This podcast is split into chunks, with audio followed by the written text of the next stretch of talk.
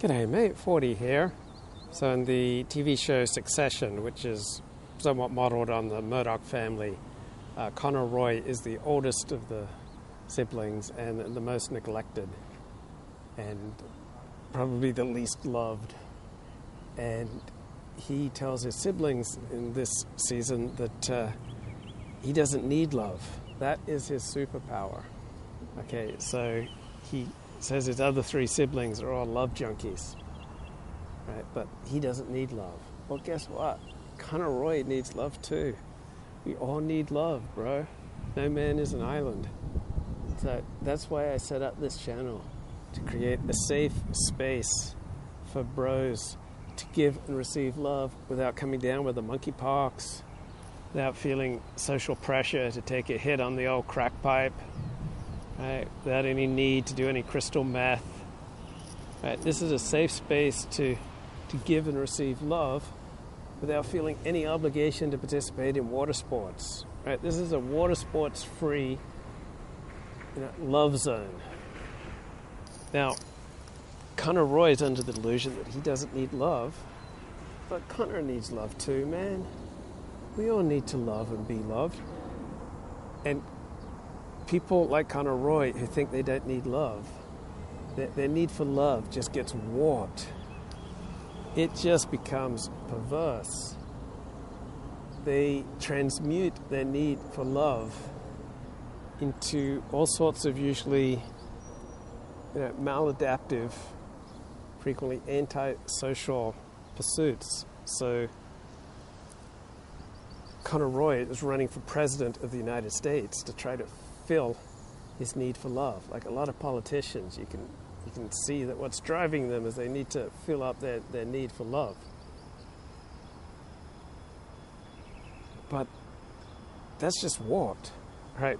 Now Connor Roy is spending tens of millions of dollars to try to hold on to his 1% support in New Hampshire, in the New Hampshire primary.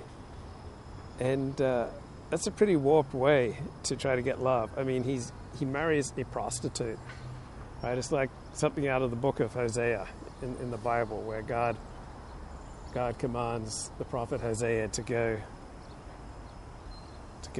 marry a prostitute. I mean, it's a little bit like how God commanded me to go investigate the San Fernando Valley pornography industry. I mean, I didn't want to do that. I said, God, it's so dirty, it's so disgusting, it's going to impurify my vital bodily fluids, it's going to tarnish my soul, it's going to damage my reputation. But God says, no, 40, porn. You need to go write about the porn industry, go blog about the porn industry. And so what can I do? I followed God's directives. But I kind of identify with Connor Roy and his grandiosity. I mean, that's how I've dealt with my failures at normal levels of human interaction, my failures at the normal ways to give and receive love. Like, I've dealt with my failures through delusions of grandeur, so much so that my therapist once said to me, like a therapist I had for about 5 years, she said to me, I'd hate to see you waste your life in delusions of grandeur. In fact, I think I might have had multiple therapists say that to me. I think another one said, I'd hate to see you end up as that guy at the bar talking about what he could have been. So it's vulnerable, it's painful, it's awkward, right? To need love and to give love. But it gets warped. And so another common way it gets warped that I've experienced is the desire to be rescued or the desire to rescue. Right, they both come from the same sick place. So I remember in 2007, I met this attractive, intelligent young woman who was a bit of a mess. Right, she was sleeping out of her car, off her sister's couch, and at the LA Press Club. Right, that's where she was sleeping. And so, I cleaned her up, brought her home, took her.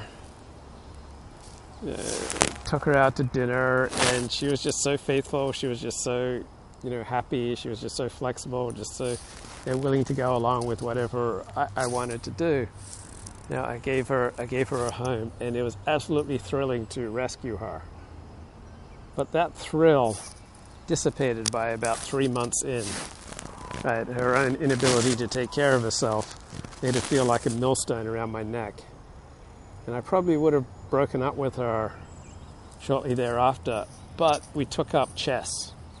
And so chess, extended our relationship about another 6 months. But I think blokes in particular, they often try to deny their need for love through delusions of grandeur, such as creating a podcast, live streaming with their opinion on political, social, cultural, and religious issues. So I think much of the reason that women often have contempt for men who do podcasts is that it is, coming from a place of delusions of grandeur. It's not infrequent that men are inept at basic human interactions, and so they try to, fill that hole in their soul, that gap in their life, by doing things like creating a podcast or live streaming, because this way you get to have interactions on your terms.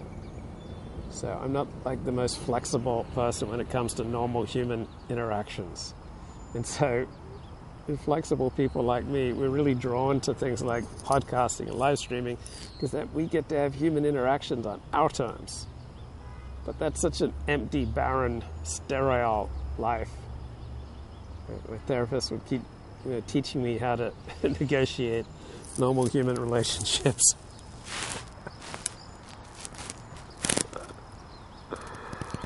Oh man, it's so painful. Connor Roy, he marries a prostitute in the TV show Succession. Like, he's just so inept. He's got tens of millions of dollars, but just absolutely backwards when it comes to the ability to, interact with normal people. And marries a prostitute, like, knowing full well that his money is, a large part of the reason that, she will consider him. I mean, can you imagine marrying a prostitute? And you go out to dinner, or you go to parties, you go to gatherings, and there are some of her former clients there. I think that would be a bit of a downer. So what's the answer? And the answer comes in a pop song, right? John Denver, Sweet Surrender. Sweet, sweet surrender. So there are times to fight, but there are times to surrender, right? There are times to surrender when, my own way of doing things has not worked out. Let me open myself up to some alternative ways of doing things. Like, there are whole areas of my life where I'd just be far better off taking advice from some rando I meet in a park like this, rather than following my own normal, natural inclinations. So when it comes to earning money, when it comes to love and eros, God, when it comes to normal human relationships, when it comes to self-care, all these elementary things, generally speaking, I'd be better off just taking advice from some rando I meet in a park than following my own natural inclinations, right? My own choices have not worked out particularly well for me in these areas. So the answer in some things, like when you fail, is sweet, sweet surrender. Admit, okay, my own way of doing things not working out so well. Maybe I'll take advice, maybe I'll accept, a little bit of guidance. So it's impossible to move from, 100% self-directed to 100% God-directed, but you can build a really good life being 95% self-directed and just 5% directed by God, the universe, reality, other people, friends, family, mentors, community, right? Just opening up your life to just 5% of direction from outside of yourself can be absolutely transformative.